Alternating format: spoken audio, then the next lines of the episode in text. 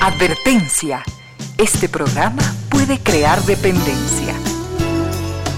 Dependencia de la buena música, del comentario oportuno, del momento poético, de las voces que siempre tienen algo que decir.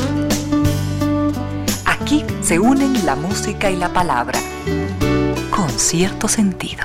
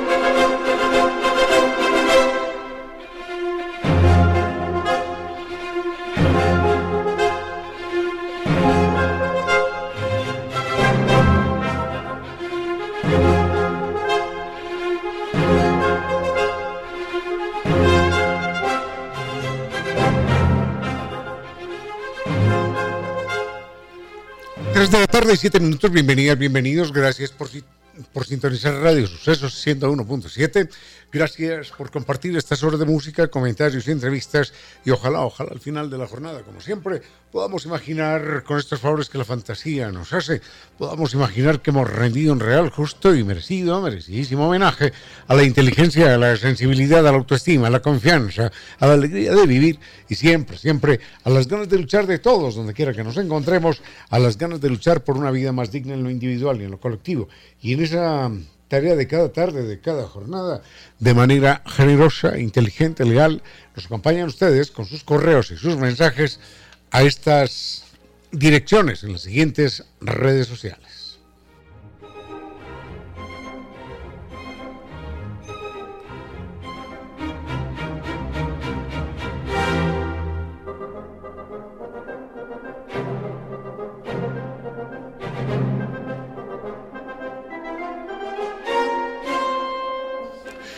Nos, eh, nos pueden escribir nuestro correo electrónico concierto sentido gmail.com en Facebook eh, nuestra cuenta es concierto sentido mi cuenta personal en Twitter arroba Ramiro Díez y en Instagram arroba Ramiro Díez Velázquez.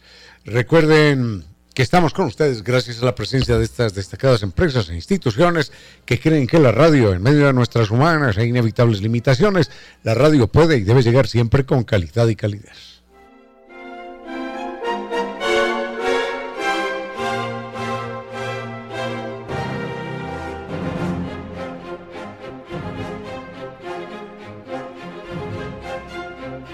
Nos acompaña Kibli de Nova Técnica. Recuerden, problemas de humedad por capilaridad ascendente ya no van más, porque la solución es científica, técnica, con garantía de por vida.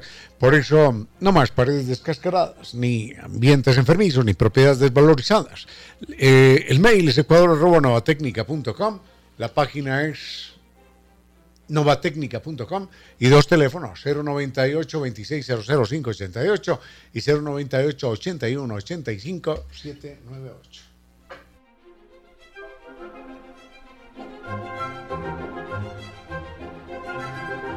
Y recuerde que eh, problemas de internet cuando está entortuguecido, cuando está muy lento, eh, se solucionan simplemente optando por una por una alternativa inteligente, Internet seguro de ultra alta velocidad.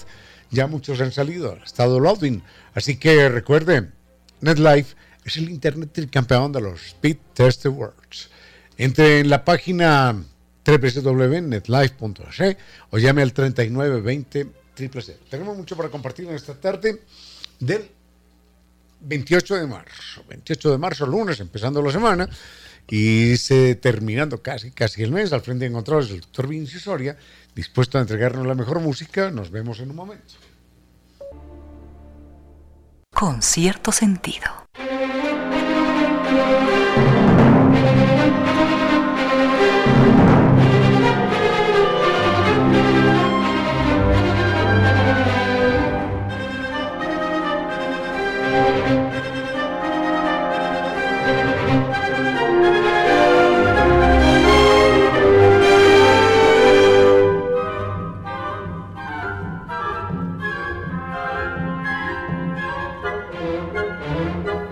Es una pregunta no puntual, sino complicada, de esas que dan lugar a más de una especulación. Y es, eh, mm, ¿cuál, es el, ¿cuál es el papel de la ciencia en los medios de comunicación? ¿Tiene sentido hablar de ciencia en los medios de comunicación? Bueno, en este espacio, dejando a un lado cualquier eh, referencia mm, así vanidosa, en este, en, este, en este espacio pretendemos hablar hablar de la ciencia. Pretendemos, eh, sin, que, sin que seamos científicos, ni mucho menos, simplemente tenemos la vocación por, por el conocimiento y por la difusión científica. El problema es que en los medios de comunicación realmente se habla ocasionalmente de ciencia, ocasionalmente, pero normalmente uno encuentra que se habla más de, pseudociencia y, de, y de anticiencia la ciencia ha venido tomando un pequeñito espacio a partir de, la crisis climática, a partir de la extinción de especies, a partir de la pandemia también, eh, nos hemos venido preocupando por esto, pero eh, mientras tanto en otros medios de comunicación, en muchos medios de comunicación, en revistas, en periódicos, en programas de radio y televisión, siguen siguen apareciendo y teniendo espacio los horóscopos, eh, los códigos secretos del universo, los mantras, los tarots, las vibraciones cósmicas, las buenas vibras, como nos dicen algunos, reencarnaciones, milagros, prodigios, curaciones, superpoderes. Y esto, yo me pregunto si esto,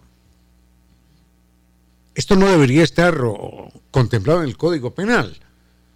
Porque si cualquiera de nosotros usted o Vinicio o yo mm, me paro en una esquina o, hablo, o abro un almacén, una tienda de barrio y digo, vendo, vendo atún, vendo atún en estas latas y sucede que la gente abre la lata y no encuentra nada, no se va a la cárcel por estafador, ¿no? Por supuesto que sí. Por supuesto, claro que sí. Está, está ofreciendo algo y no está, no está cumpliendo con lo que anuncia.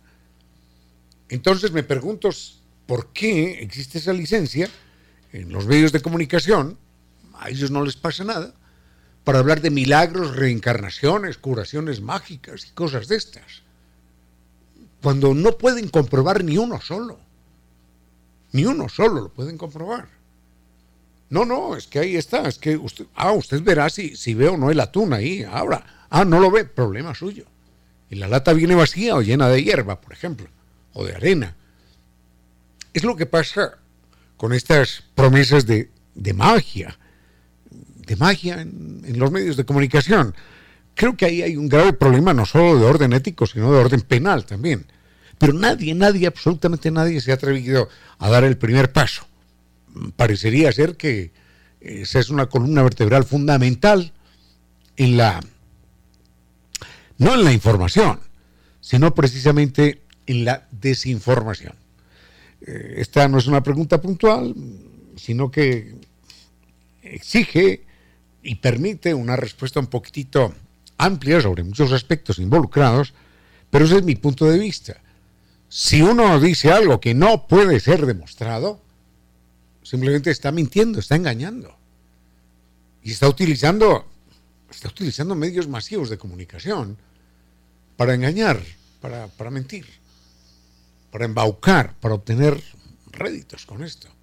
Bueno, entonces, venga, tomas esto y lo curo, tomas esto y lo salvo, tomas esto y vivirá eternamente.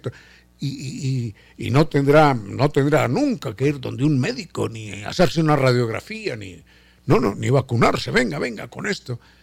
Mm, es un atentado contra la salud, además.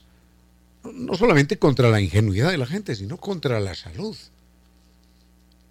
vender, vender cualquier cosa, desde palabras, palabras mágicas que salvan la vida, o, o agua con azúcar, que curan un cáncer, no puede ser, no puede ser. Esto debería estar contemplado, ya lo digo, en el código, en el código penal de las naciones. Pero no, no pasa nada. Eh, de ciencia, de ciencia se habla muy poco. Yo creo que todos los periódicos siguen publicando el horóscopo todos los días, todos los días, todos los días. Se pregunta uno, ¿tendrán un espacio dedicado a la ciencia también todos los días? Difícil, ¿no? Bueno, vayamos con música y volvemos. Con cierto sentido.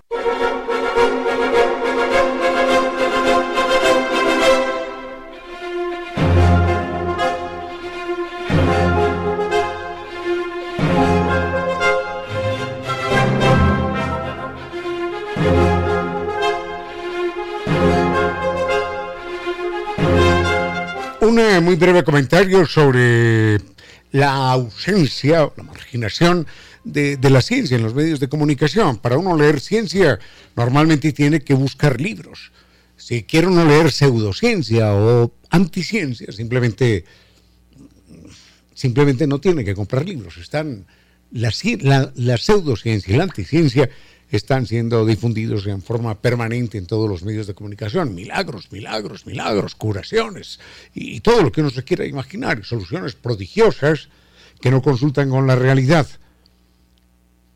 Cuando encuentra uno en un medio de comunicación, en un medio de comunicación, la noticia de que, de que el cosmos, no la Tierra, no, el cosmos, más allá de nuestro sistema solar, inclusive, por supuesto, está lleno de moléculas orgánicas los que hayan estudiado química saben que hay una, una, división grande en la química y que la parte segunda que uno estudia la química es la química orgánica, la química que tiene que ver con la vida, la química que tiene que ver con las moléculas que conforman la vida en todos sus aspectos, desde, desde las vitaminas hasta, hasta las proteínas, todo, absolutamente todo. Entonces, el cosmos, no digo la Tierra, no, no digo la farmacia de la esquina, el cosmos está rebosante de moléculas de vida.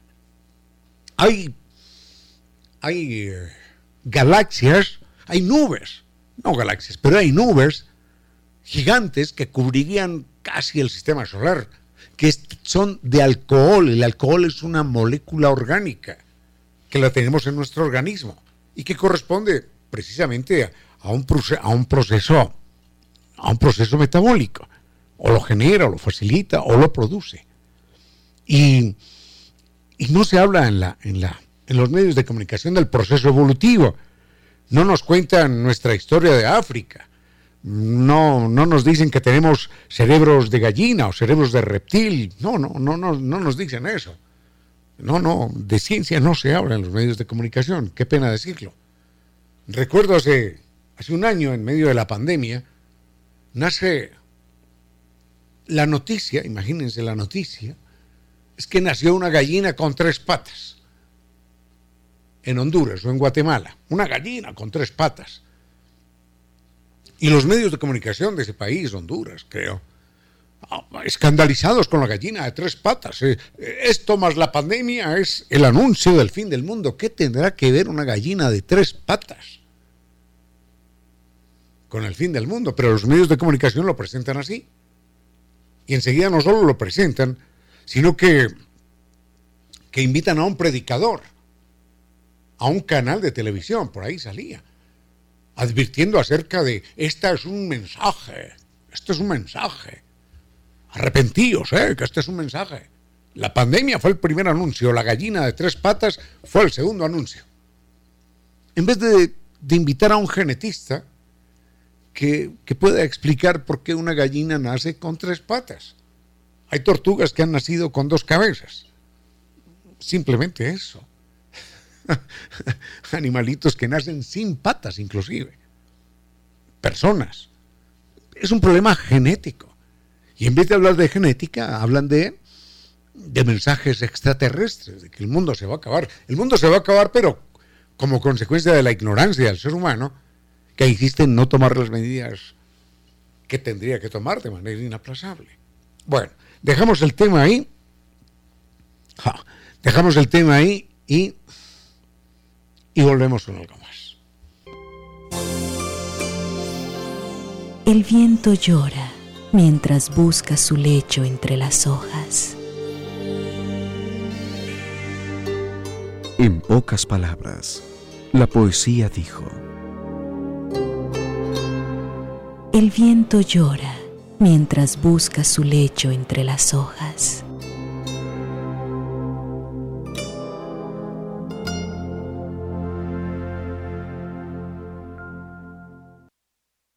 Sigue con ustedes, Ramiro Díez. Con cierto sentido.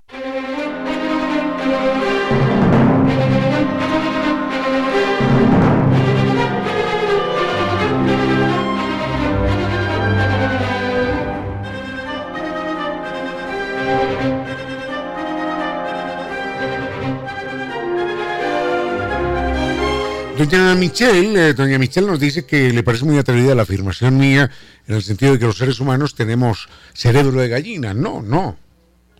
Primero no es, no es atrevida. En segundo lugar, no es que, no es que eh, tengamos cerebro de gallina solamente, tenemos, tenemos inclusive cerebro de reptil. El cerebro humano ha sido un órgano que no es que lo hayan puesto así un día viernes a las 9 de la mañana, no. El cerebro humano es un producto de la evolución de millones de años. La prueba está en que, bueno, eh, si se examina el cerebro de un cerdo, por ejemplo, con el cerebro humano y se quita el neocórtex, la parte exterior del cerebro humano, un biólogo no puede distinguir fácilmente, no, no, no lo puede hacer, entre el cerebro del, cerdo o del mono o el nuestro. No lo puede, no lo puede distinguir, no es fácil. Como no puede distinguir un, corte de hueso fácilmente. Un hueso humano cortado, un pedacito de hueso puede ser también de, de una vaca, puede ser de una gallina, puede ser de un mono, tranquilamente el cerebro humano se ha venido formando capa por capa, con millones y millones de años de evolución, a través de, de exigencias del ser humano, de exigencias que ha tenido que enfrentar, de condiciones favorables que le han facilitado la evolución, la, eh, elaboración compleja de esos tejidos cerebrales. Y entonces, eh, es como una cebolla. La parte de adentro, la parte interior está el cerebro reptiliano, el cerebro más primitivo, el cerebro que nos, que nos invita a escapar, a atacar, a reproducirnos. Después aparece una, una parte más compleja que es el cerebro del mamífero, que es un avance extraordinario, porque esa parte del cerebro del mamífero es, eh, es una muestra del altruismo. ¿Saben lo que es eso? Mamífero. El que da de mamar. El que da su cuerpo para que otro se alimente. Uno puede decir, venga, le comparto a usted este, este poco de maíz, este poco de trigo. Venga, compártalo. Pero el mamífero da de su propio cuerpo. Es un acto de nobleza, de altruismo, de sacrificio, de entrega, de amor. Entonces, da de su propio cuerpo para que otro pueda vivir. Es el máximo sacrificio. Por eso esa ligazón del ser humano y de todos los animales con la madre, con los mamíferos particularmente, ¿no? Es, es, es esa dependencia extraordinaria. Y en otros animales también se da, porque la madre protege, cuando la madre protege al crío, se da esa impronta, esa huella de, de amor y de gratitud. Ustedes me dieron la vida, ustedes me protegieron, ustedes me ayudaron, ustedes me alimentaron. Tiene que tener uno cerebro de cualquier cosa para no agradecer al padre o a la madre. Pero normalmente se agradece. Desde las gallinas, hombre, desde las gallinas lo agradece. Así que en la parte exterior del cerebro humano aparecen las funciones más elaboradas aparece la matemática, aparece la poesía, aparece la capacidad de, pensar en el futuro, aparece la abstracción, aparece, aparece todo esto que nos hace tan humanos, a veces para bien, a veces para mal. Pero no es exagerado. Esto, esto yo sé que yo lo escribí o lo conté alguna vez. No es exagerado decir que tenemos cerebro de gallina hay una parte de nuestro cerebro que actúa idéntico al cerebro de una gallina. Y también hay una parte de nuestro cerebro que actúa igual al cerebro de un pez. Esto lo puedo contar a partir de una experiencia personal. Enseguida les cuento. Con cierto sentido.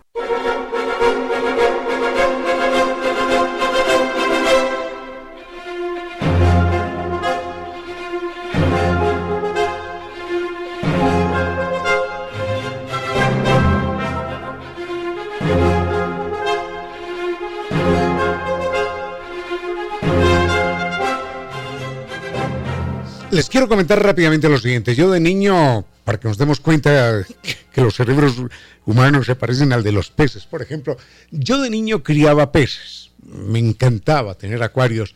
Y en una ocasión tenía un pececito que el macho era de color amarillo y la hembra, no, wait, no, al contrario. El macho era de color verde, verde opaco, y la hembra era de color amarillo. Ese verde a veces se, se ponía más intenso cuando estaba en época de celo, pero bueno, el macho era verde, la hembra era de color amarillo. Y en una ocasión, limpiando la pecera, organizando un poco, tomé un frasco donde estaban los peces eh, que iba a pasar y lo puse sobre, sobre el murito en el balcón. Sucede que en ese momento la mala suerte, la mala suerte, se estaciona pegadito al balcón en la parte de abajo un autobús escolar de color amarillo.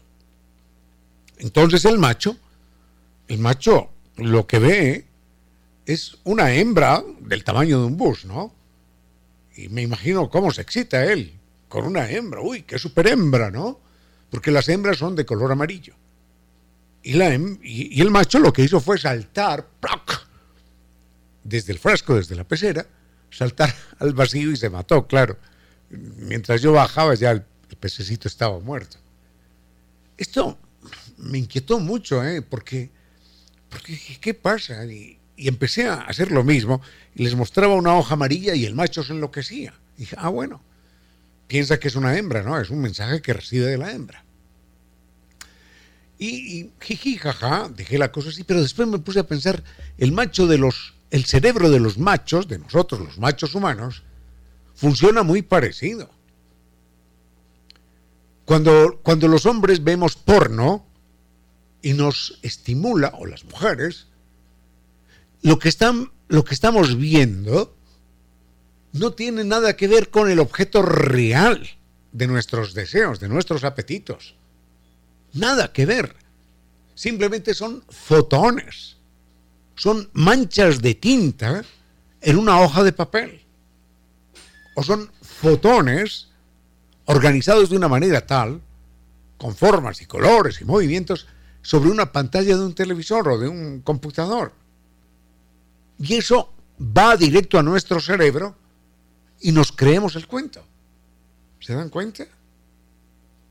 ¿Cuál es la diferencia entre ese cerebro humano, de hombre o de mujer, que se estimula con, con, un grupo de fotones, se estimula sexualmente con un grupo de fotones que aparecen en una pantalla, ¿Cuál es la diferencia con el cerebro del pez que salta de un segundo piso y se mata porque ve un bus de color amarillo y imagina que es su propia hembra? Ninguno, ninguno. Tenemos cerebro de pez.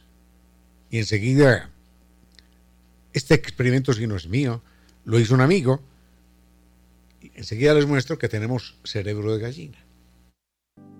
Este es Sigue con ustedes, Ramiro Díez. Con cierto sentido.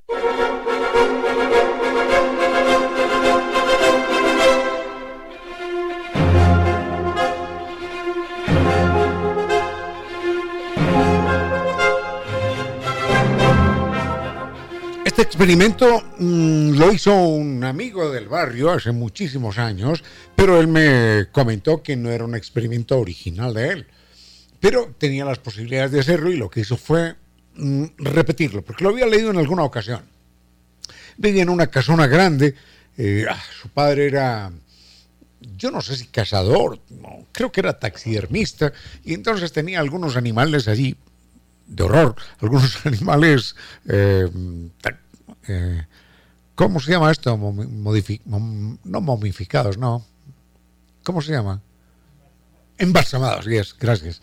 Tenía algunos animales embalsamados, un sorbito por aquí, un mico por allá, cosas de esas miedosas, que a mí no me gustaban nada, pero bueno, en todo caso, eh, tenía unas gallinas por allá en el patio de atrás. Obviamente las gallinas tienen un miedo instintivo a, las, a las zorras, eh, así estén embalsamadas, así estén allí muertas, embalsamadas, una gallina entra en terror, pánico. De hecho, también los pájaros. A veces eh, usted tiene pajaritos enjaulados y mueve una serpiente de esas de plástico que venden para juguetes de niño y los pájaros se quieren matar tirándose contra las rejas porque saben que la serpiente es un gran enemigo. Así nunca hayan visto un enemigo, una serpiente en su vida. Estos pajaritos de jaula por ahí, los pericos, tienen eso grabado en su cerebro. La serpiente es un enemigo y se matan, se matan, se dan contra las rejas en, un momento de terror. Bueno, las gallinas hacen lo mismo cuando ven una zorra así sea embalsamada. Entonces, en un cuarto, eh, era la época de aquellas grabadoras grandes de casete, no, no de casete, de carrete inclusive, en, en un cuarto grande él cogió la zorra que estaba embalsamada y entró con la gallina en las manos y la gallina se quería matar para salir huyendo de allí. Bueno, bueno, hasta ahí normal, ¿no? El experimento consistía en que él había grabado el piar de los pollitos en esa grabadora de carrete. Entonces puso a funcionar la grabadora con el pío, pío, pío de los pollitos bajo la zorra. Y cuando entró la gallina al cuarto, ¿saben qué hizo la gallina? la gallina se lanzó sobre la zorra para protegerla con sus alas, como si fueran los pollitos, abrazada, abrazada a la zorra, protegiéndola con las, con las alas extendidas. Y uno dirá, bueno, bueno, es la gallina que es tonta. Bueno, los seres humanos somos, somos más o menos, más o menos igual. Eh, Pensemos en, en que a los seres humanos, los más violentos del planeta, los más violentos, los invasores, los guerreristas, nos dicen, pío, pío, pío, somos la encarnación de la paz, pío, pío, pío, y les creemos. Y nos olvidamos completamente de las guerras. Otros grupos dicen, pío, pío, pío, somos la encarnación de la pobreza y la humildad. No importa que vivan en medio del lujo. Les creemos el cuento de la humildad y de la pobreza, aunque vivan en medio del lujo. Pero dicen pío, pío, pío. Les creemos, les creemos a lo que dicen, no a lo que son. Somos la encarnación de la humildad, pío, pío, pío, y son la encarnación de la soberbia pero les creemos que son la encarnación de la pobreza y de la humildad. Y así, así, así por el estilo. No, no, no, es que somos la encarnación del amor, de la bondad. Y se nos olvidan los crímenes y las barbaries. No, no, no, no importa. No importa lo que hayan hecho, no importa lo que hacen, no importa lo que son. Lo que importa es que oímos pío, pío, pío.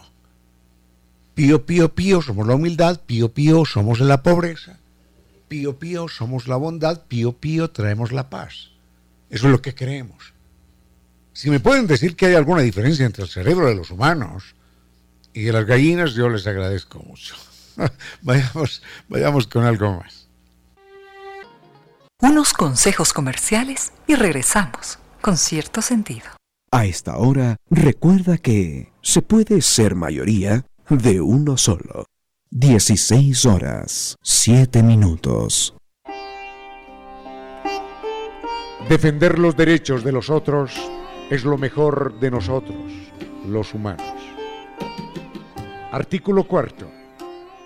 Todo animal perteneciente a una especie salvaje tiene derecho a vivir libre en su propio ambiente natural, terrestre, aéreo o acuático y a reproducirse. Toda privación de libertad, incluso aquella que tenga fines educativos, es contraria a este derecho.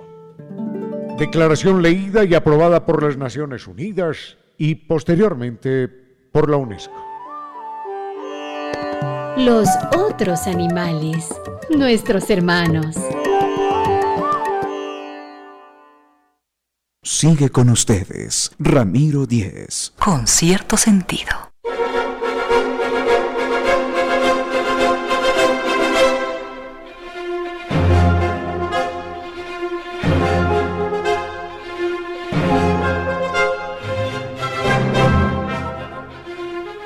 Problemas de humedad por capilaridad ascendente no van más. Recuerde que paredes descascaradas, ambientes enfermizos, propiedades desvalorizadas, esto es esto es parte de lo que significa ese problema, además de los gastos, porque cada dos, tres meses albañil, cemento, ladrillo, pintura, arreglos y no se soluciona el problema. La solución tiene que ser una única con garantía de por vida. Y es la que ofrece Kibli de Nova Técnica. Recuerde, el mail es ecuador.novatecnica.com, la página www.novatecnica.com y dos teléfonos, 098 26 00588 y 098 81 85 798. Don, don Samuel, don Samuel dice que está leyendo un libro que se llama El asesinato de Pitágoras. No conozco, no conozco el libro. Punto uno. Punto dos, realmente no sabía yo, no, no sé, no sé. No sabía que Pitágoras hubiera muerto asesinado. No lo sé, no lo sé. Uno de, de Pitágoras, ¿qué sabe? Nada. El teorema de Pitágoras y nada más que eso.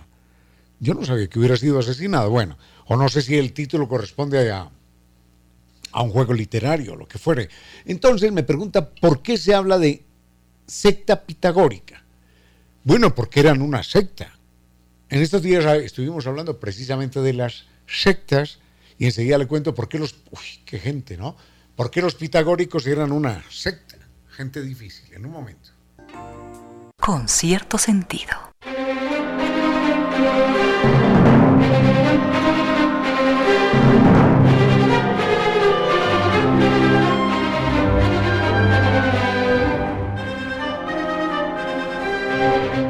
Cuando se habla de secta, secta pitagórica, eh, Vinicio, ¿podrías averiguarme ahí en internet cómo muere Pitágoras? Por favor, porque yo, el asesinato de Pitágoras no, no sabía yo que hubiera muerto asesinado y simplemente tengo la curiosidad. Bueno, muchas gracias. Cuando se habla de secta pitagórica, se habla de un grupo que se, se separa de los demás seres humanos. Cada vez que creamos una organización X, cualquiera que fuere, estamos creando una secta, ¿no?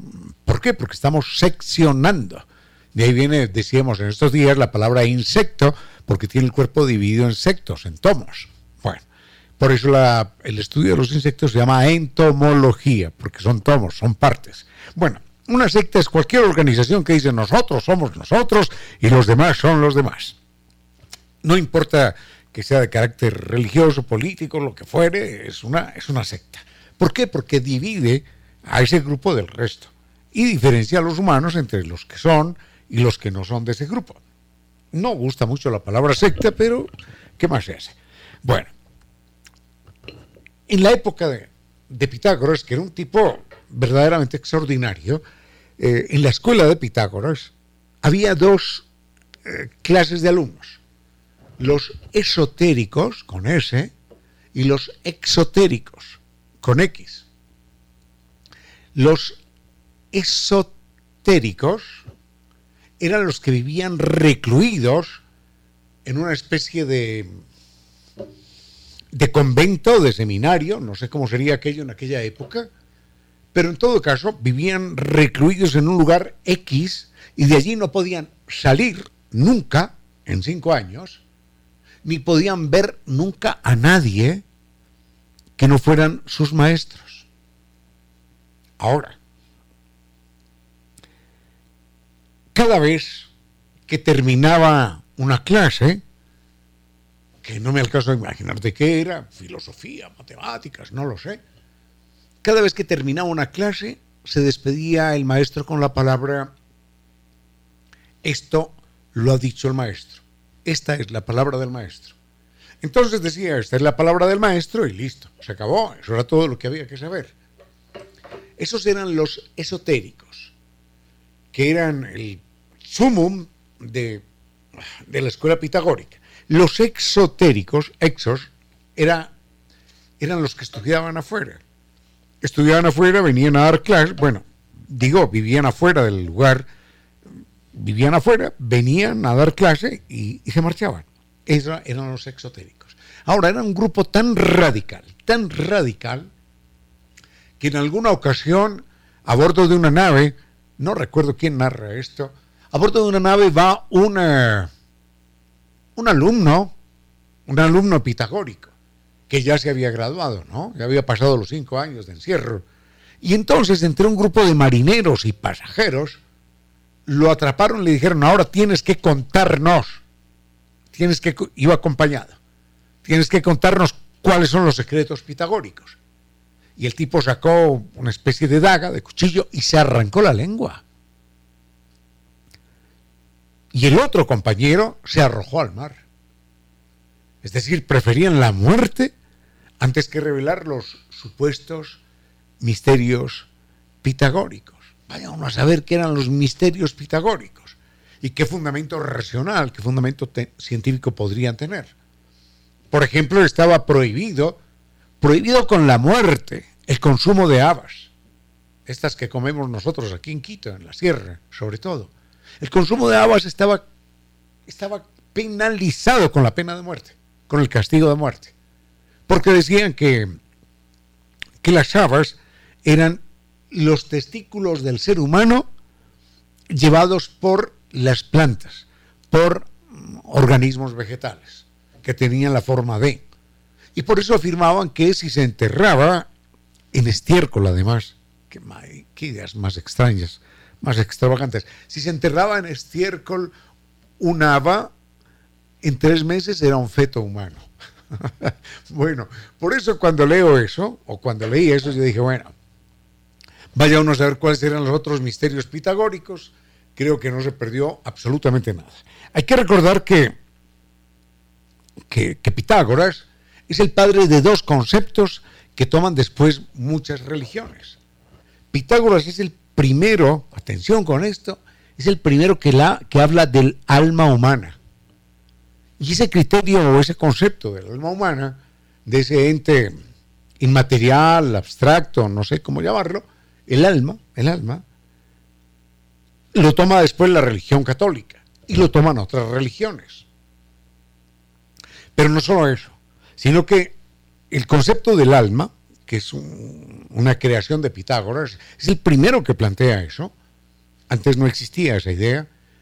El concepto de alma va más allá y llega hasta el oriente, porque él dice, habla de la transmigración de las almas, de la, ¿cómo se llama esto? La reencarnación de las almas. Pero ya lo de la reencarnación de las almas no se lo toma el cristianismo, no, eso no, no se lo acepta acepta lo de, lo de la existencia del alma. Dice, ah, qué idea más interesante, venga. Pero lo de la transmigración de las almas, la reencarnación de las almas, eso es un concepto que no lo acepta el cristianismo, pero sí lo aceptan otras religiones. Así que es lo que le puedo comentar acerca de, de Pitágoras, de la secta pitagórica. Con cierto sentido.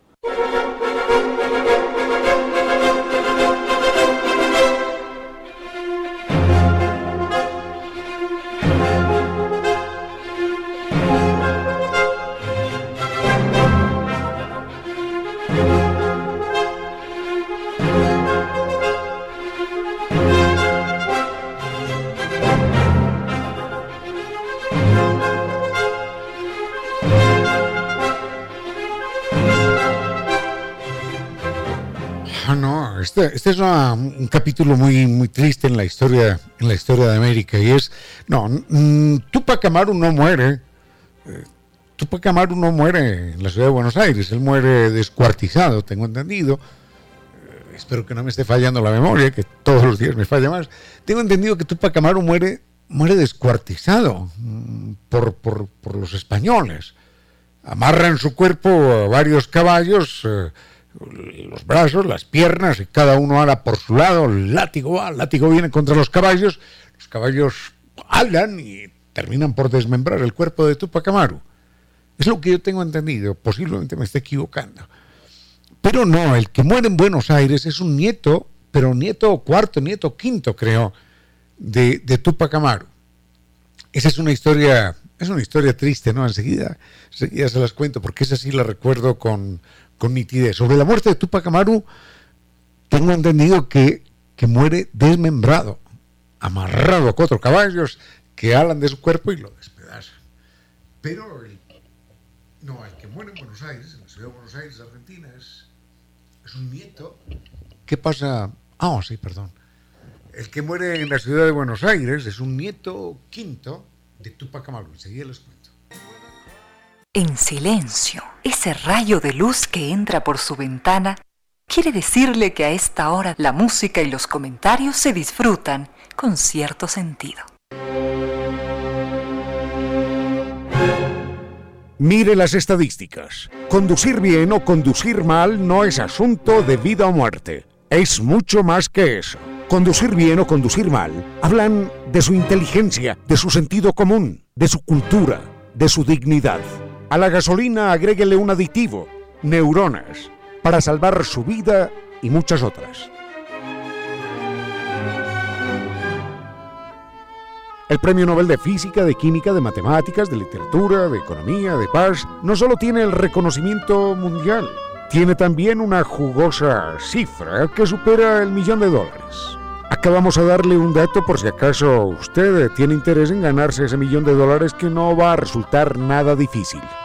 El ganador del próximo Premio Nobel de la Paz será aquel ingeniero que invente un dispositivo de tal manera que el pito, que el claxon, que la trompeta del automóvil suene primero en los oídos del conductor que lo oprime y que lo quiere utilizar. En ese momento las ciudades se convertirán, ya lo verá usted, en lugares decentes y silenciosos. El ganador del próximo Premio Nobel de la Paz y eventualmente de la medicina, porque esto significará evitar muchas enfermedades, será aquel que invente el pito del automóvil de tal manera que suene primero y de manera más estridente dentro de la cabina del conductor que lo quiere utilizar. Valore la vida. Conduzca con precaución. Sigue con ustedes, Ramiro Díez. Con cierto sentido.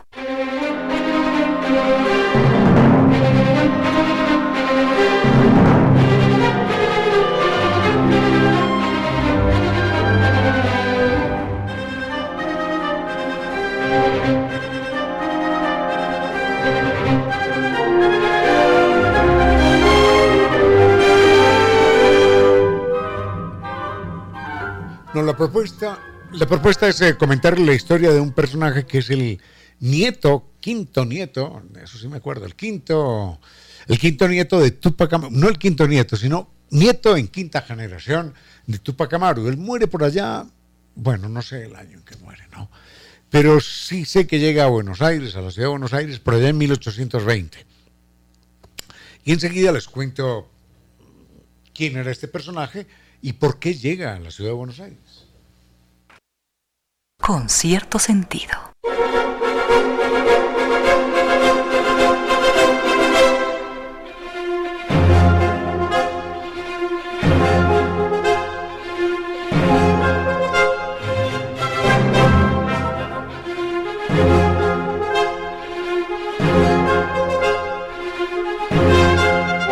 Estoy citando algo de memoria, pero lamentablemente yo no recuerdo dónde lo leí.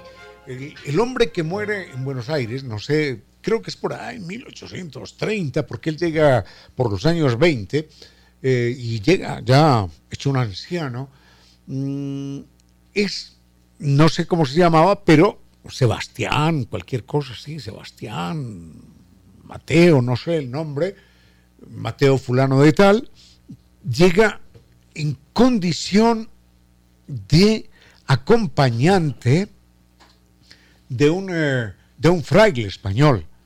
Entonces, el, el fraile español llega en, en, una goleta inglesa conjuntamente con este señor, y este señor tiene así, rostro, rostro indígena marcado, eh, y el fraile, y le carga las maletas, aunque es un anciano, pobrecito, le carga las maletas al, al cura español.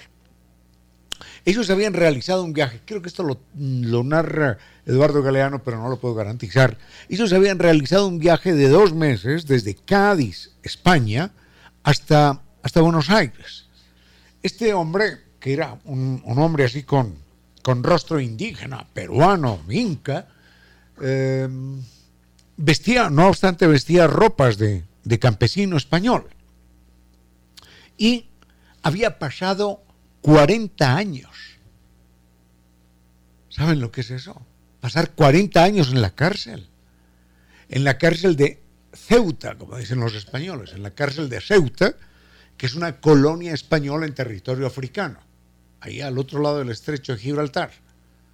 Entonces, en un momento dado, el hombre tiene ya ochenta y tantos años, ochenta y cinco, algo así, y el gobierno español decide liberarlo para que se vaya a morir a su tierra, pero ni siquiera lo manda al Perú, ¿no? Donde ya no tenía ningún contacto. ¿Qué contacto va a tener si lleva 40 años encarcelado en España? En España no, en África, en una colonia española en África. Entonces lo mandan de regreso a Buenos Aires y, y un periódico de la ciudad, unos creo que 10 años más tarde, publica la noticia, ha muerto en esta ciudad el señor fulano de tal, Sebastián creo que se llamaba, no recuerdo el nombre, qué pena decirlo, eh, Sebastián Bautista Tupac Amaru, nieto en quinta generación de Tupac Amaru, del guerrero, guerrillero eh, peruano Tupac Amaru, que fuera muerto por las tropas españolas. Mm, a ver qué otro dato doy. Nada, y dicen, ha muerto como consecuencia de las enfermedades que adquirió en prisión, por supuesto. Tiene 85 años y lleva 40 años encarcelado, ¿qué más quieren, hombre? Bueno, en todo caso, no, Tupac Amaru muere de esa forma trágica que narré en un principio, trágica, dramática, violenta, horrenda, cuando muere desmembrado al lado por cuatro caballos, ese es Tupac Amaru. Y el que muere en Buenos Aires es un nieto suyo en quinta generación. Ojalá yo pudiera recordar la fuente donde leí esto, pero no, no me ayuda la memoria. Este es un tiempo con cierto sentido, para que de todos broten las luces que todos precisamos.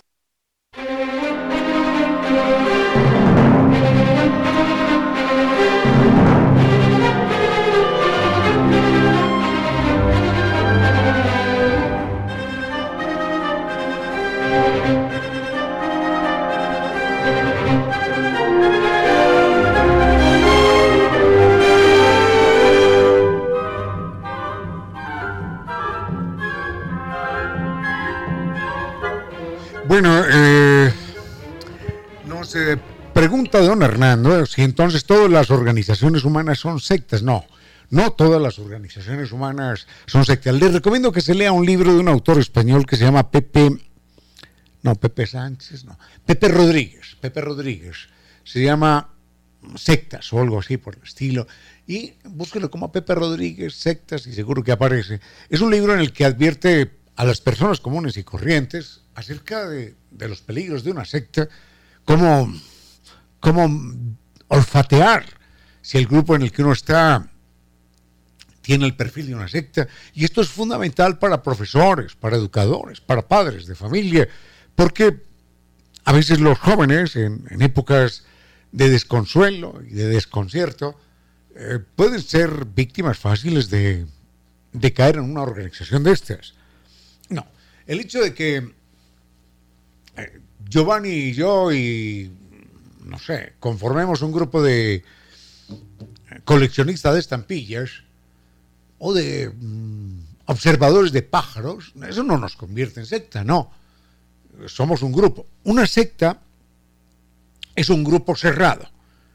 Es un grupo cerrado que excluye a los demás.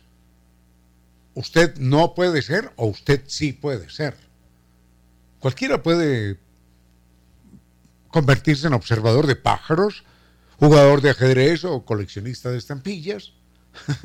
eso, o en lector de, de, García Márquez, y eso no lo convierte en una secta. Pero es un grupo cerrado que excluye a los demás. Es un grupo cerrado que además se convierte en una referencia, en una autorreferencia. Somos la luz, somos el camino, somos la verdad, somos la salvación, somos la razón. Ya viene el ovni a, ya viene, no sé, el fin del mundo y vienen los ovnis a salvarnos a nosotros y entonces los que no pertenezcan a nuestro grupo están jorobados. Bueno, ese grupo tiene dogmas, tiene dogmas. Un grupo de observador de pájaros o de coleccionista de estampillas no tiene dogmas al respecto, no simplemente no, pero las sectas tienen dogmas. Y, quien rompe un dogma, entonces genera el desconcierto, la expulsión y eventualmente el castigo. Son grupos que manejan actitudes y lenguajes extraordinariamente fosilizados, tipificados. Uno los puede distinguir en cualquier momento. Y por otra parte, bueno, hay que entender esto también es la voluntariedad. Las personas tienen cierta libertad para pertenecer o no a una secta. Cierta libertad. Pero experimentan un miedo terrible. Es un parto doloroso, es un nacimiento traumático a otra vida el abandonar la secta. Se sienten huérfanos, se sienten desprotegidos como un niño que se separa de su madre. Entonces, si la persona en un momento dado puede decir, yo, yo no, no, no, me voy, en la mayoría de los casos. Pero, caramba, que representa un salto mortal desde el punto de vista emocional muy, muy grande. Por otra parte, hay una sensación, eso aparece claramente definido en ese libro Sectas de Pepe Rodríguez, un autor español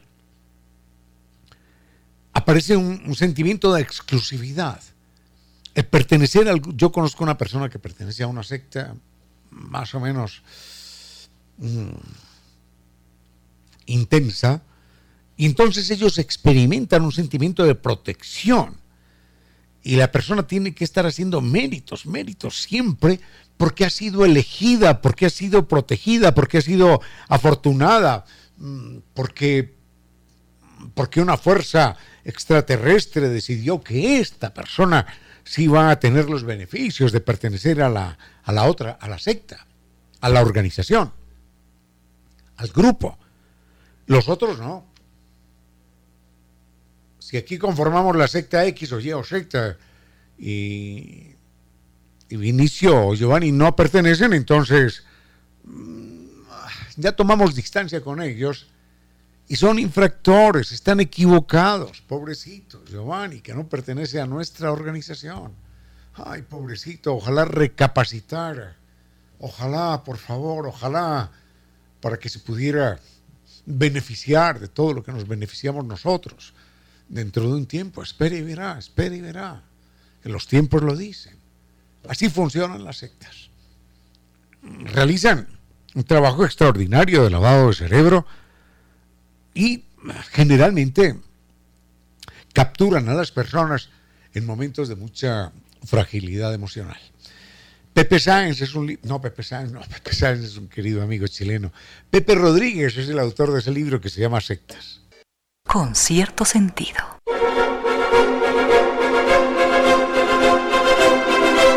Esto fue todo por hoy. Al doctor eh, Vinicio Soria, que nos acompañó más temprano, gracias al doctor Giovanni Córdoba en este momento en control. Muchísimas gracias. Doña Reina Victoria Díez en este momento llega para continuar con su vuelo de música y palabras. No fue más por hoy en lo que a mí concierne. Hoy se queda este tema tan lindo, Aristóteles. Bueno, Aristóteles, gran genio, acertó en muchas, en muchas, se equivocó en algunas, como todos los seres humanos, pero es un referente, es un referente científico. Bueno, no, no hay que confundirlo con Arquímedes, que también lo fue podemos hablar de los dos mañana. Así que no fue más por hoy. Fuerte abrazo de mi parte. Los quiero mucho, mucho y, y hasta mañana. A esta hora, recuerde que aquellas personas que son buenas dando excusas es probablemente para lo único que sean buenas. 16 horas 59 minutos. Un momento para la historia y las noticias del mundo de los animales, nuestros hermanos. En el año de 1641, la colonia estadounidense de Massachusetts fue la primera en promulgar los derechos de los animales convertidos en leyes. En Inglaterra, los puritanos también crearon leyes de protección animal. Ellos interpretaron el concepto de dominio sobre los animales como una tarea de compañía responsable y no de posesión del animal. Los otros animales, nuestros hermanos.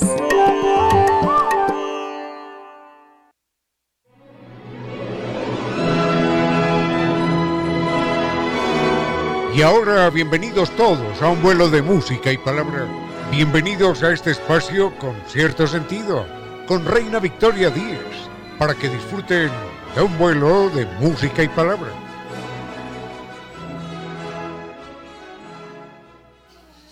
Queridos amigos, estamos ya listos para despegar en este vuelo de música y palabra concierto de sentido. 28 de marzo de 2022. Estamos arrancando una nueva semana con algunos um, escándalos de por medio. Justamente este fin de semana se desarrolló toda la ceremonia de los Oscar que um, fueron bastante polémicos por lo que sucedió con este actor Will Smith.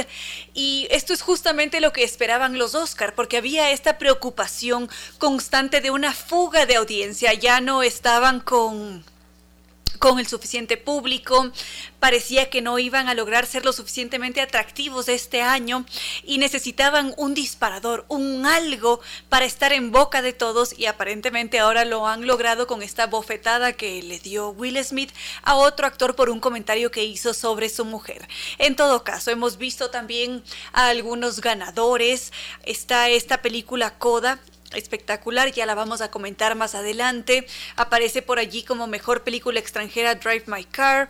Tenemos a Encanto en animación, toda una larga lista de películas de largometrajes que mm, que vale la pena verlos. El séptimo arte está presente, existe por algo y disfrutamos de él, por supuesto. Ya llegará ese momento de comentar estos largometrajes. También veo por acá que nos están escribiendo. Está Rodrigo Vivas Chulca, Andrés Martínez, Edison Burbano, todos ustedes. Vamos a ir con música y enseguida continuamos con otros temas. Seguimos entonces con reportes de sintonía desde Argentina. Daniel Montero, también está Luis Martínez, muy amable por toda su generosidad, por estar aquí con nosotros. Ahora estábamos centrados en estos temas que ustedes nos habían propuesto. Estaba por allí nuestra querida amiga Emilia, quien se preguntaba por las danzas típicas hawaianas, cuál es su historia y sobre esto lo que nos dicen en Hawái es que ellos han visto cómo se ha transformado o se ha perdido el significado que han tenido sus danzas, que la danza hula fue una en su momento, en su creación, y con el pasar del tiempo se deformó y perdió buena parte de su esencia, de lo que la convertía en danza hula hawaiana. Entonces, lo que podríamos hacer es centrarnos en el por qué pierden parte de la identidad, porque lo, ellos lo sienten así y también, por supuesto, en su historia. Por acá me dice una muy querida amiga de este espacio que anda por allí medio, medio loca en ciertos momentos, que se pierde de estas realidades. Quizás deberíamos centrarnos en el tema de la locura, nuevamente.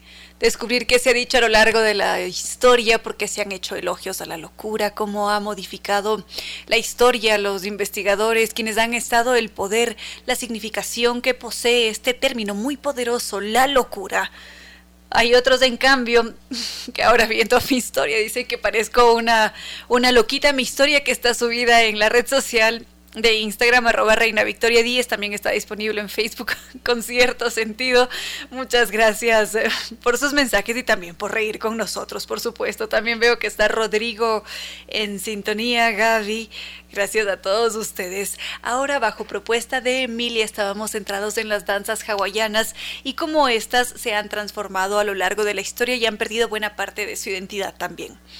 Las danzas hawaianas, por lo general, cuando las imaginamos, tenemos este estereotipo, una persona que está bailando con un sujetador con cocos, con estas faldas de celofán y que están siempre ondeando por allí, bailando de una forma muy atractiva. Y lo que nos dicen desde Hawái es que esa no es la realidad de la danza hula es muy distinta su realidad, que han hecho más de un esfuerzo para recuperar el significado real y cómo se veía en un principio. Sin embargo, ha sido muy difícil competir con este baile exótico que aparece en los diferentes... Em, espectáculos o en las películas o quizás en una publicidad o un póster. Entonces tenemos fija, clara esa imagen. Relación directa, Hawái, cocos, faldas de paja o de celofán y todo este aire caribeño de alguna manera. Ellos sienten que esa es la imagen que nos ha entregado Hollywood o en buena medida Norteamérica, Estados Unidos y mm, ellos dicen también que su culeana, es decir, su responsabilidad es revivir o traer nuevamente las raíces a flote, que exista, que exista un renacimiento de lo que representa en realidad la danza hula y cómo deberían verse. Enseguida podríamos ya empezar a transitar por su historia. Más mensajes de Pepe Granja, también Edgar Vargas, veo que se suma alguien más a nuestra comunidad que espero que continúe creciendo constantemente. Nocturna fotografía, muy bellas, preciosas fotos. También nuestra querida amiga Paola Acosta. Y hoy día tenemos a una muy linda, preciosa amiga de este espacio, Dana, que hoy día está celebrando su onomástico, cumple ocho años. Impresionante, una maravilla que podamos compartir tarde a tarde. Las mejores felicitaciones siempre por supuesto. Ahora estábamos centrados en, el lula, en esta danza hawaiana típica que inmediatamente nos lleva a pensar en esta imagen de una persona bailando con cocos y con, con faldas de celofán o de paja quizás. Si bien es cierto, forma parte del universo hawaiano que ha llegado al exterior, para ellos, en su cosmovisión desde los inicios, era diferente la significación. Porque este contexto, esta significación cambia a partir de 1778, cuando Hawái tiene este primer encuentro con Occidente.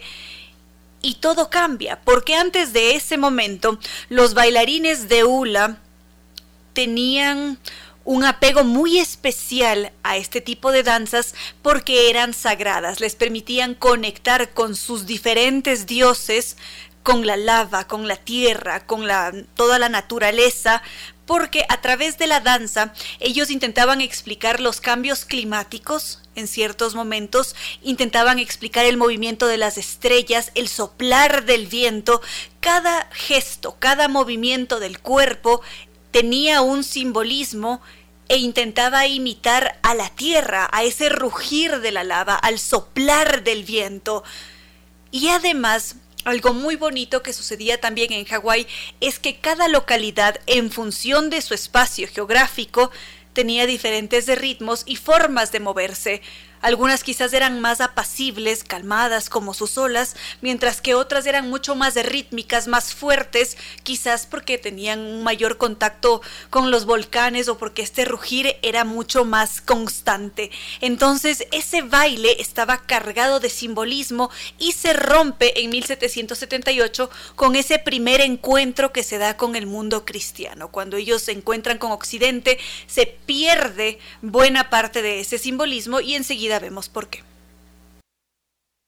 Con cierto sentido.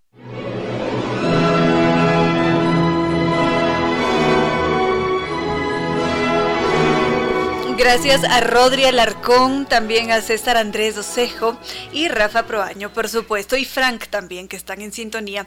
Ahora estábamos centrados en las danzas zulas que formaron o forman parte de la cosmovisión hawaiana, sumamente importante para ellos el simbolismo que tuvo en sus inicios y también cómo se han adaptado a las diferentes transformaciones que han sufrido a partir del encuentro con Occidente. Estas danzas son de gran relevancia en su historia porque han sido utilizadas para transmitir conocimiento de generación en generación, sus creencias, sus leyendas, sus formas de percibir y vivir, coexistir con el entorno que los rodeaba, porque anteriormente no existía esta lengua escrita y una buena forma de comunicar era a través de la danza. Y para ellos ha sido complicado llegar a este punto de renacimiento de lo que representan las danzas Zula, porque con el tiempo y con este choque con Occidente se perdió parte de esa esencia. Se pasó a, a prohibir la danza hula estaba muy mal visto, empezó a ser despreciada porque no estaba apegada a la fe cristiana, entonces era una creencia o una práctica pagana.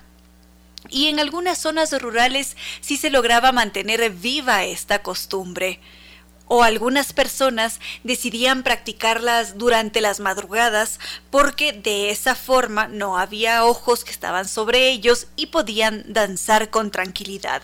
Pero en todo caso era peligroso hacerlo porque se la jugaban. Cada vez que se atrevían a hacer algún movimiento de danza hula, su vida corría peligro.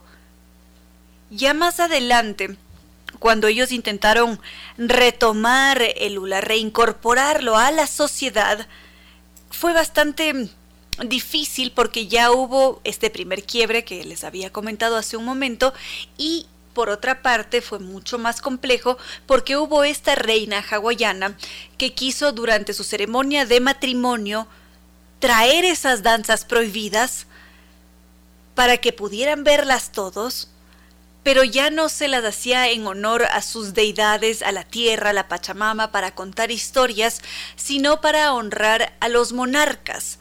Entonces nuevamente hay un cambio de significación, hay un quiebre también en ese simbolismo.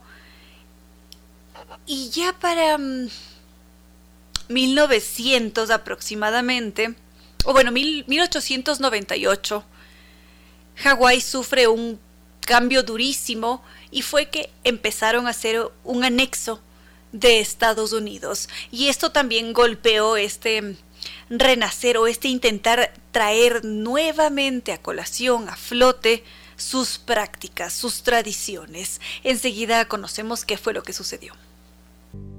Con cierto sentido.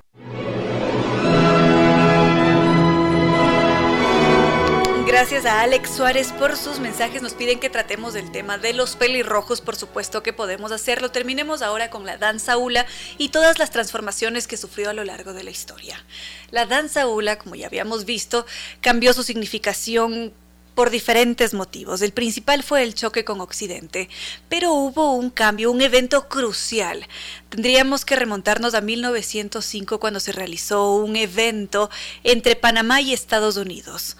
Cuando esto sucede, ellos se apropian de la imagen de la danza hula y es allí cuando aparece la imagen de una mujer que está danzando con un sujetador de cocos, la falda de celofán con muchos colores, también algo de paja y este collar de flores en el cuello este evento que se hizo entre Panamá y Estados Unidos tuvo un alcance tan grande, enorme, que modificó la concepción que se tenía. Entonces Hawái pasa a formar parte de Estados Unidos en 1898. Se da este evento en 1905 y se queda en nuestra memoria y muy marcado esta idea de una hawaiana, un hawaiano que están bailando danza hula como el referente y de allí que nos encontremos en todas partes, en las películas de Hollywood, en los lobbies del hotel, en los espectáculos, en todas partes con este mismo estereotipo. Y es allí donde aparece su gente y dicen, un momento, esto no somos nosotros, tiene un significado mucho más profundo y es en este punto de la vida cuando nosotros queremos retomarlo. Vamos a ver brevemente qué es lo que se ha hecho en Hawái para mantener viva esta tradición y enseguida pasamos con nuestra entrevistada de hoy que ya está aquí con nosotros desde hace algún tiempo atrás. Gracias a Carlos, también a César, se me están escapando por aquí algunos mensajes, a Alex Suárez también por estar en sintonía. Ya para terminar con la danza hula ya en Hawái, lo que se está haciendo desde la comunidad y también desde las políticas públicas es tener muy presente la historia de lo que ha sido la danza hula.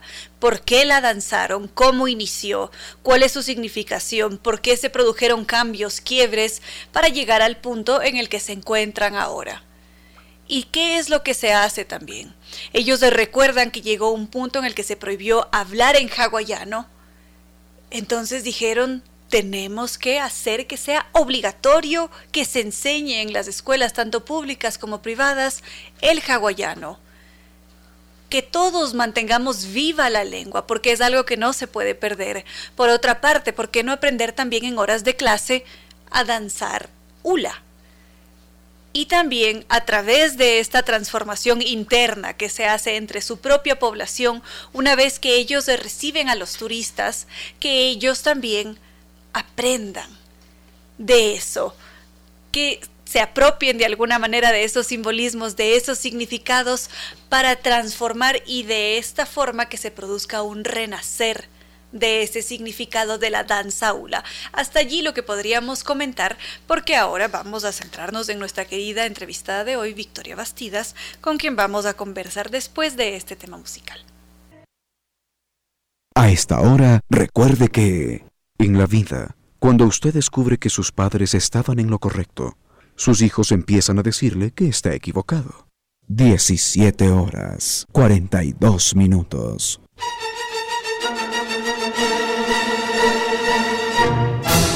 Demuestre que lo más inteligente que va a bordo de su carro, en teoría, no es el teléfono. Entonces, no lo use cuando conduzca. Recuerde que lo que puede suceder, alguna vez sucederá. con cierto sentido.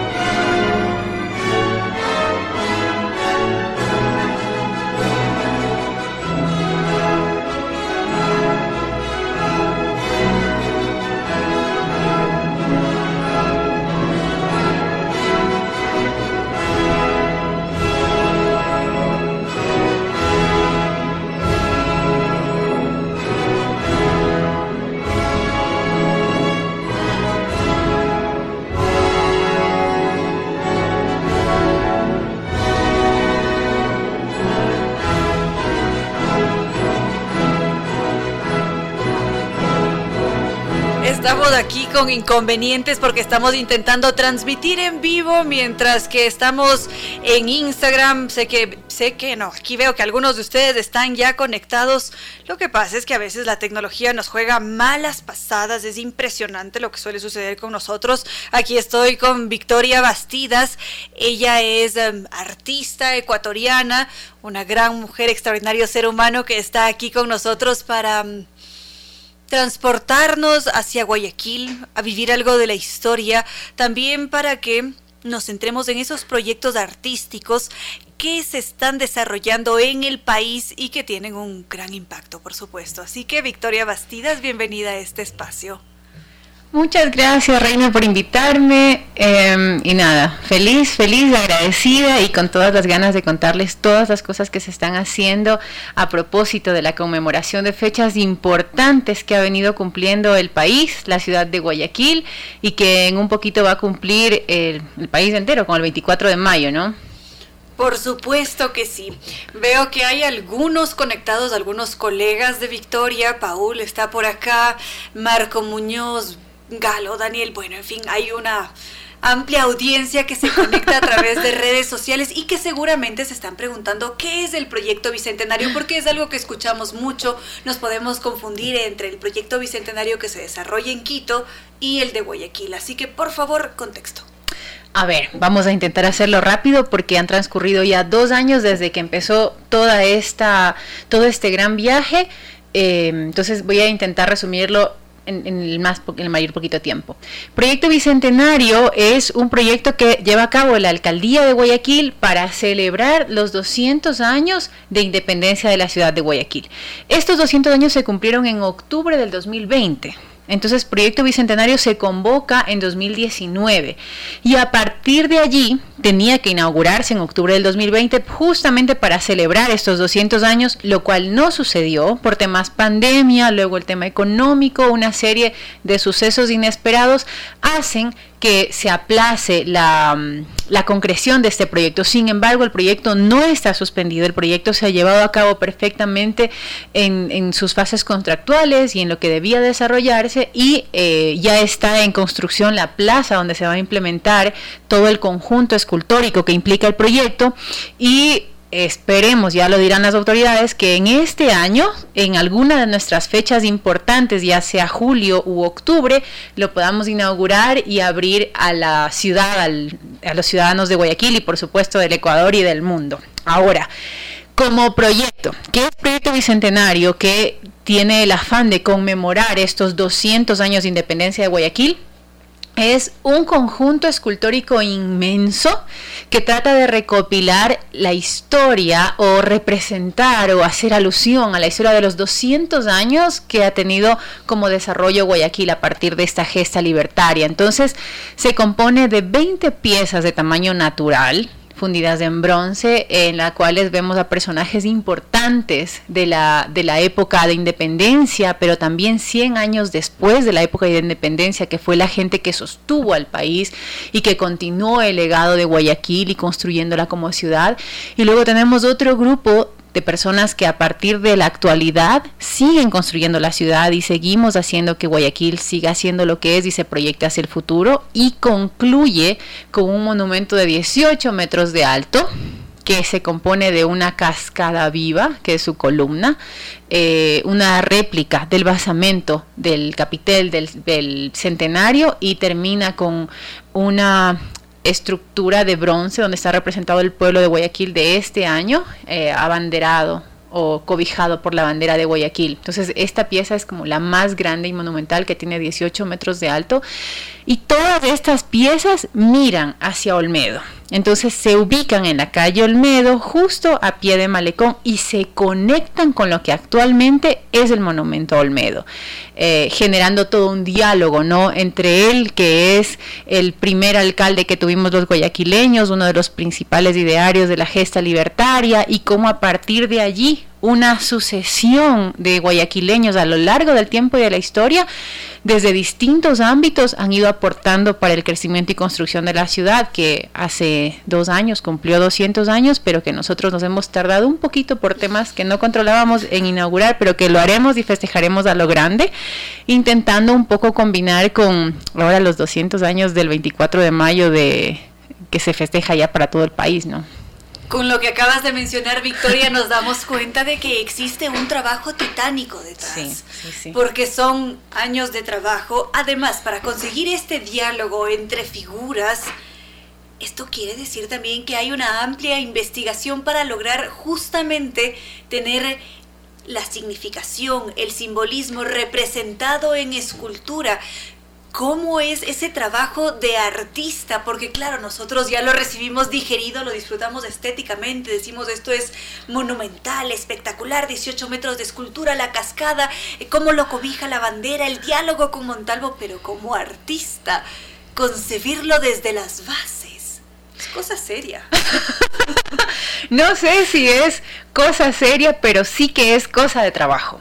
Y esto hay que ser muy claros yo es verdad que soy la artista del proyecto, pero hay una cantidad de personas que han trabajado y que han aportado detrás, empezando por supuesto por los historiadores, porque hay personas que se han dedicado a lo largo de su vida a recopilar historia de Guayaquil, a ordenar la historia, a crear diálogos con la historia. Entonces, por supuesto, primero trabajamos con ellos. Hay importantes historiadores en Guayaquil, Parsi Castro, están algunos y participaron directamente en la construcción de la historia para aclararla y para saber cuál es la historia que nosotros los guayaquileños eh, tenemos en la espalda y a partir de la cual queremos partir, ¿no? Eh, luego hay un intenso trabajo con historiadores de, ropa, historiadores de vestuario.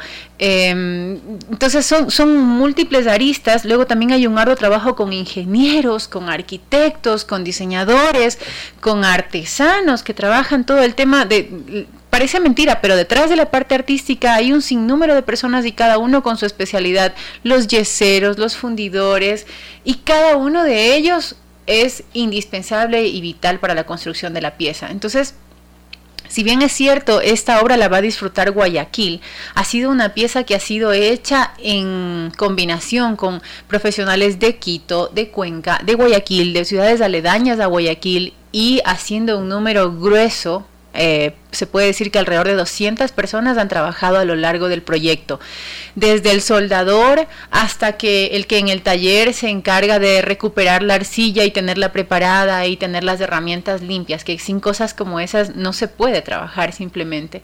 Entonces es, es verdad que es un proyecto titánico y también es cierto que hay, lleva en, sí el trabajo y el esfuerzo de mucha gente.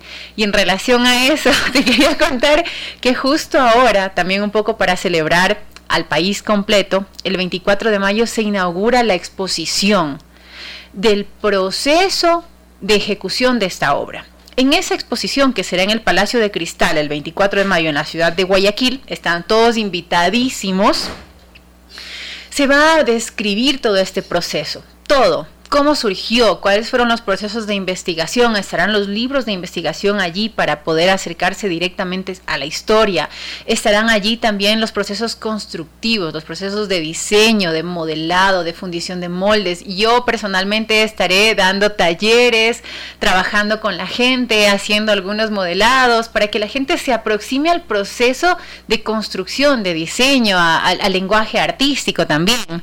Eh, y por supuesto, hay una gran pared donde están los nombres de todos aquellos los, los que han participado y en la parte de abajo estarán los, esto es como una cosa maravillosa, que son las piezas originales a partir de las cuales se fundieron las piezas que van a estar en la plaza. Entonces, van a tener acceso en esta exposición a un material que quizá nunca más vuelva a estar accesible. Serán, serán simplemente materiales de historia, porque van a estar los bocetos iniciales, las maquetas iniciales, de dónde surgió el proyecto, cómo surgió, y se va a poder apreciar un poco ¿no? ese camino de la construcción del proyecto, que es lo que tú me, me preguntas ahorita y a lo que normalmente nadie tiene acceso, pues lo vamos a ver ahí, incluyendo el proceso creativo, las maquetas, las implantaciones, los renders digitales de la plaza ya final. Em, entonces, eso, están invitadísimos y eso es ya, ahora el 24 de mayo. Como para que todos nos organicemos para hacer un viaje en conjunto a Guayaquil este 24 de mayo. Sí, sí. Esto quiere decir que es una forma de palpar el proyecto, porque una cosa es tener ya lista la pieza, apreciarla, pero otra muy distinta es ir desde las bases y además poder acercarse al proyecto desde esas voces que la crearon, porque es un trabajo coordinado, sensible, de cientos de personas. Sí. Ahora, si es que mm, en este momento alguien que esté conectado, no sé, Alexander o Byron o Edison, dicen, quiero saber cómo se funde una pieza, qué es la fundición de una pieza, cómo me imagino una pieza. Bueno, la fundición en bronce es una técnica de hace 3.000 años. Desde que empezamos a dominar los metales, los seres humanos hemos ido trabajando con distintos metales y aprendiendo cómo soldarlos, cómo amalgamarlos, cómo fundirlos, cómo darles forma, cómo volverlos útiles, cómo dominar el material. Em, y tengo que decir que hoy en día no es tan distinta de cómo se hacía hacia tanto tiempo. Entonces, para nosotros trabajar utilizamos la técnica de cajas de arena. Hay técnicas que son como la cera fundida, hay algunas técnicas para fundir bronce, pero nosotros trabajamos con las cajas de arena porque en vista de que era tan grande la producción, hay que decir que en el 2019 no se, se, produjo tanto material artístico que es el equivalente a todo el material artístico que tiene Guayaquil en bronce.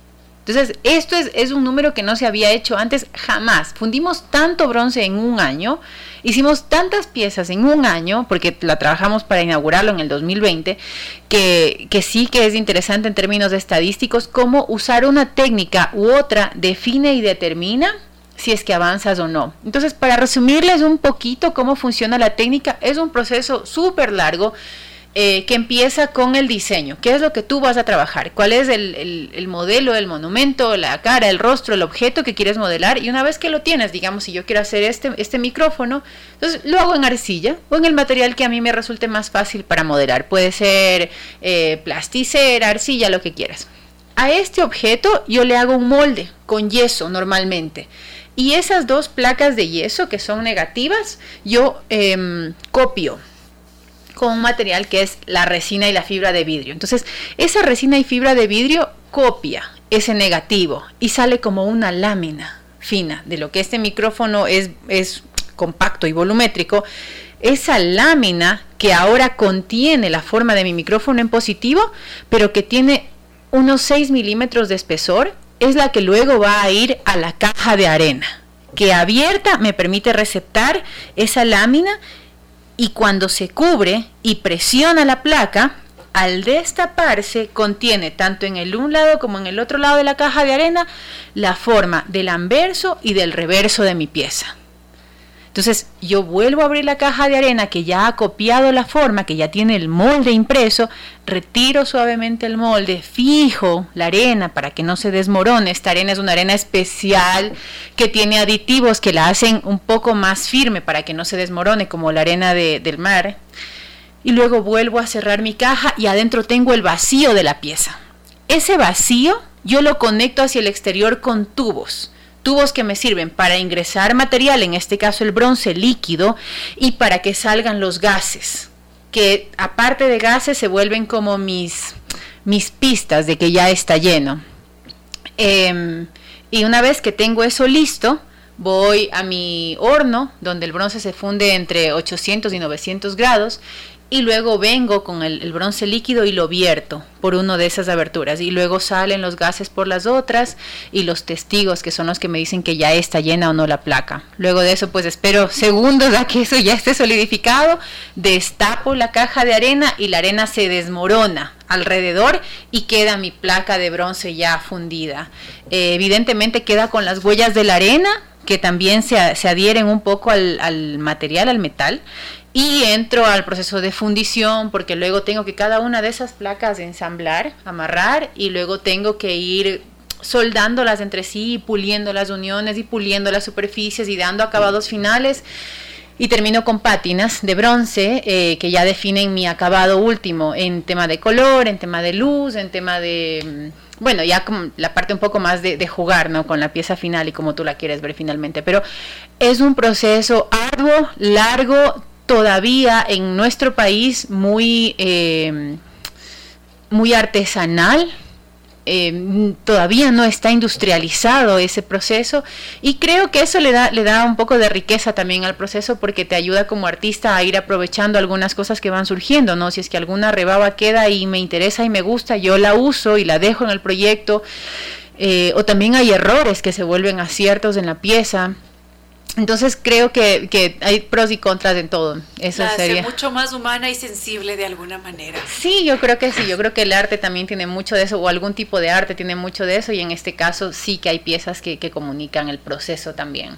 Es un proceso complejo porque ahora lo escuchamos así resumido en tres minutos, abuelo de pájaro, pero ya hacerlo y presenciarlo, ni para qué les cuento, queridos amigos, es todo un espectáculo. Por allí tengo una foto parada al lado de una de esas figuras de bronce que ya, ya la vamos a compartir con los amigos para que vean, para que se animen además a acompañar a Victoria y a todos los artistas que han estado involucrados en este proyecto bicentenario.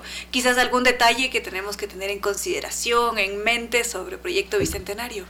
A ver, yo creo que sí, sobre Proyecto Bicentenario, que todos están invitadísimos a Guayaquil. Cuando esto se inaugure, yo pienso que será uno de los proyectos más grandes en relación a arte que se ha hecho en el país en los últimos tiempos, pero de lejos, porque hay una cantidad de trabajo hecho, no porque lo haya hecho yo, porque a mí me encanta decir, eso se trabajó con un montón de gente y es un orgullo que gente ecuatoriana lo haya hecho. La gran mayoría de monumentos del país clásicos son importados. Entonces es la primera vez que se hace un trabajo tan grande con gente de aquí, lo hicimos nosotros. Entonces va a ser un orgullo, vayan, disfrútenlo. Guayaquil es de todos los ecuatorianos, entonces lleguen, visítenlo y creo que es importante ir involucrando nuevamente al arte en, grandes cantidades a las ciudades, porque nos permite a las ciudades ir construyendo, reconstruyendo la historia y además proyectándola hacia el futuro para decir lo que queremos decir como ciudadanos. Entonces, pienso que también pudiera ser un punto de partida para que otras ciudades empiecen a crear estos diálogos con la sociedad y el arte es una de las formas cómo lo enfocamos, desde dónde decimos, qué decimos. Entonces creo que eso sería lo importante a decir, visiten Guayaquil, visiten el proyecto eh, y compartan la ciudad, compartan las plazas, compartan y también exijan a sus autoridades que trabajen el tema de arte, porque Quito es tan bello, tan hermoso con tantas plazas em, y creo que que sería como una oportunidad para decir, bueno, pues empezamos por Guayaquil, sigamos con todo el resto de ciudades a ver qué pasa. Ya para cerrar con esta entrevista, porque lamentablemente el tiempo no perdona, hablando sobre el diálogo, sobre la importancia que tienen las plazas del arte en Guayaquil, hay otra obra responsable, Victoria Bastidas, que está aquí al frente de nosotros para quienes están conectados a través de Instagram. Em, y se siente con mucha fuerza el poder que tiene el arte. Cuando estamos en esta plaza que está a un costado de la subida de las peñas y vemos esas esculturas que representan a aquellas personas que cayeron durante los tiempos pandémicos, nuestra mirada sobre la vida, sobre ese espacio se ve transformado inmediatamente, nos toca en el corazón, nos permite sonreír por una parte, enternecernos, también nos duele pero es una clara muestra de esa fuerza que posee el arte y cómo el arte transforma, porque el momento en el que entramos a esa plaza, que no recuerdo el nombre lamentablemente. La Plaza Colón, es proyecto memorial. Cuando entramos a la Plaza Colón, ya desde la entrada se siente, se respira el arte. Y allí lo único que podemos hacer como espectadores es agradecer a ustedes como artistas. Ay, qué bella. Bueno, Plaza, Proyecto Memorial en la Plaza Colón es uno de los proyectos más bonitos que yo he hecho en mi vida realmente. Y también fue un proyecto de varios cerebros. Ahí hay un, un arquitecto maravilloso que es Florencio Comte que determinó históricamente cuál es el sitio ideal para conmemorar, para hacer honores, para recordar a estas, recordemos que Guayaquil perdió 14 mil personas en los primeros tres meses de la pandemia, fuimos noticia a nivel mundial por cómo nos azotó este suceso a los guayaquileños por múltiples motivos, entonces para nosotros era, era vital no dejarlo pasar como un suceso más. Entonces, Florencio, junto con Gloria Gallardo, que es una persona también muy apasionada, muy entregada por la ciudad, decidieron en conjunto con la alcaldesa de la ciudad, por supuesto, porque hay, hay una, hay una, hay un gran deseo por parte de la política de la, de, de la ciudad de vincular al arte, de hacer cosas que dialoguen desde el arte y plantearon este espacio que fue justamente donde Guayaquil se ha levantado una y otra y otra vez a lo largo de la historia, porque Guayaquil se ha quemado un par de veces, hemos tenido problemas como ciudad y hemos surgido de esta plaza, al pie de las peñas, más de una vez. Entonces era el momento, era el, el punto ideal abajo de esta iglesia, que es nuestra iglesia eh, que nos representa por siempre como guayaquileños, la primera tiene 400 años allí en la Plaza Colón y, nos ha visto surgir una y otra vez. Entonces, em, cuando me, convocaron para el proyecto, yo pensé, Dios mío, ¿cómo represento esto? ¿Qué hago? Y, recuerdo que lo pensé tanto, estábamos todavía en pandemia, todavía encerrados, eh, que, un día ya agotada mentalmente y, anímicamente por todo el, contexto, eh, soñé con estos ángeles blancos y de pronto fue evidente que tenían que ser ángeles, pero no podían verse. Y fue un, un, gran reto hacer esculturas, objetos físicos, pero que no se puedan ver, que no que, realmente no estén, porque las personas que fallecieron ya no están con nosotros. Es muy difícil hacer una pieza de ese tipo. Y empecé en una búsqueda de materiales, encontré el cristal líquido y hoy en día son siete piezas hermosas, translúcidas, allí en la plaza, que en realidad lo que nos recuerdan es a las personas que ya no están con nosotros. Todos son ángeles y todos están representados en, en los ancianos, en los médicos, sin hablar de personas específicas, porque en 14 mil no puedes poner 14 mil nombres, pero sí que puedes poner a la comunidad de las personas que nos dieron seguridad, eh, a la comunidad de las personas que, que, nunca bajaron las manos, que estuvieron, la gente de, de, limpieza, no dejó que la ciudad se cayera, ellos cayeron mucho en pandemia, los médicos, los adultos mayores, la gente de víveres está representada allí, están los ciudadanos solidarios también en una mujer bellísima que sale de la iglesia con enseres para donar, que muchísima gente en Guayaquil se organizó. Y todos son transparentes y cada uno lleva Sus alas, porque finalmente fueron los ángeles que permitieron que sigamos estando aquí los guayaquileños que estamos. Pero bueno, vayan a Guayaquil, visiten nuestras plazas, nuestros monumentos y no solo los míos. Hay eh, muchos artistas quiteños que han ido a dejar cosas bellas en Guayaquil. Está Apitatán en Guayarte. Tenemos en la plaza, en calle Panamá, una calle maravillosa llena de murales y de piezas bellísimas de arte de un montón de artistas. Eh, vayan, visítennos. Estamos ahorita con los brazos abiertos para recibir gente y con ofertas bellísimas para estar, para hacer, para pasear, para comer, por supuesto. Completa, la oferta es completa. Y este 24 de mayo nos encontramos en el Palacio de Cristal allá en Guayaquil para disfrutar de todo el proceso que se ha llevado a cabo para crear el proyecto Bicentenario. Victoria Bastidas, muchísimas gracias por haber compartido este vuelo de música y palabra con cierto sentido. Gracias, Reina, gracias. Siempre será tu espacio. Listo, queridos amigos, hemos llegado ya al final de este vuelo de música y palabra con cierto sentido. Gracias a todos los que pudieron conectarse a través de redes sociales, las cuentas de arroba reina Victoria 10 mm, de Instagram, Facebook con cierto sentido, Twitter arroba Reina Victoria DZ.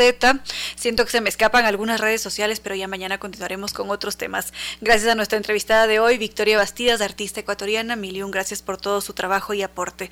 También gracias al doctor Giovanni Córdoba en Controles por su estupenda selección musical. Y también a nuestros queridos auspiciantes. Nova Técnica, la solución garantizada y de por vida a cualquier problema de la humedad. Para contactarnos con ellos, lo hacemos a través de los teléfonos 098 2600 588 o 098 81 55798, su página web www.novatecnica.com o el correo ecuador.novatecnica.com. Y también estuvo con nosotros NetLife que nos dice que algunos de nosotros estamos en un estado loading, entonces que por ese motivo no podemos jugar online o pasamos durante horas esperando a que regrese el internet y esto no sucede. Así que ha llegado el momento de descubrir ese internet seguro de ultra alta velocidad para salir de allí y además estaríamos junto con el Internet tricampeón de los Speed Test Awards. Su sitio web www.netlife.es o el teléfono 392-40. Y ahora sí, no queda más que decirles que no fue más por hoy, que los queremos mucho y que mañana martes nos volveremos a encontrar.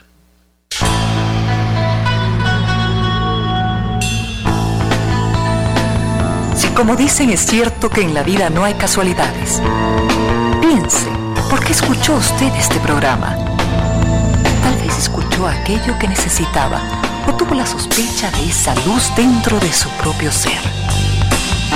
Una gota de agua, un corazón que late, una semilla en su memoria, un remanso en medio de sus prisas, una voz que aliente su esperanza, una pluma para sus alas. Algo de eso hemos querido ser.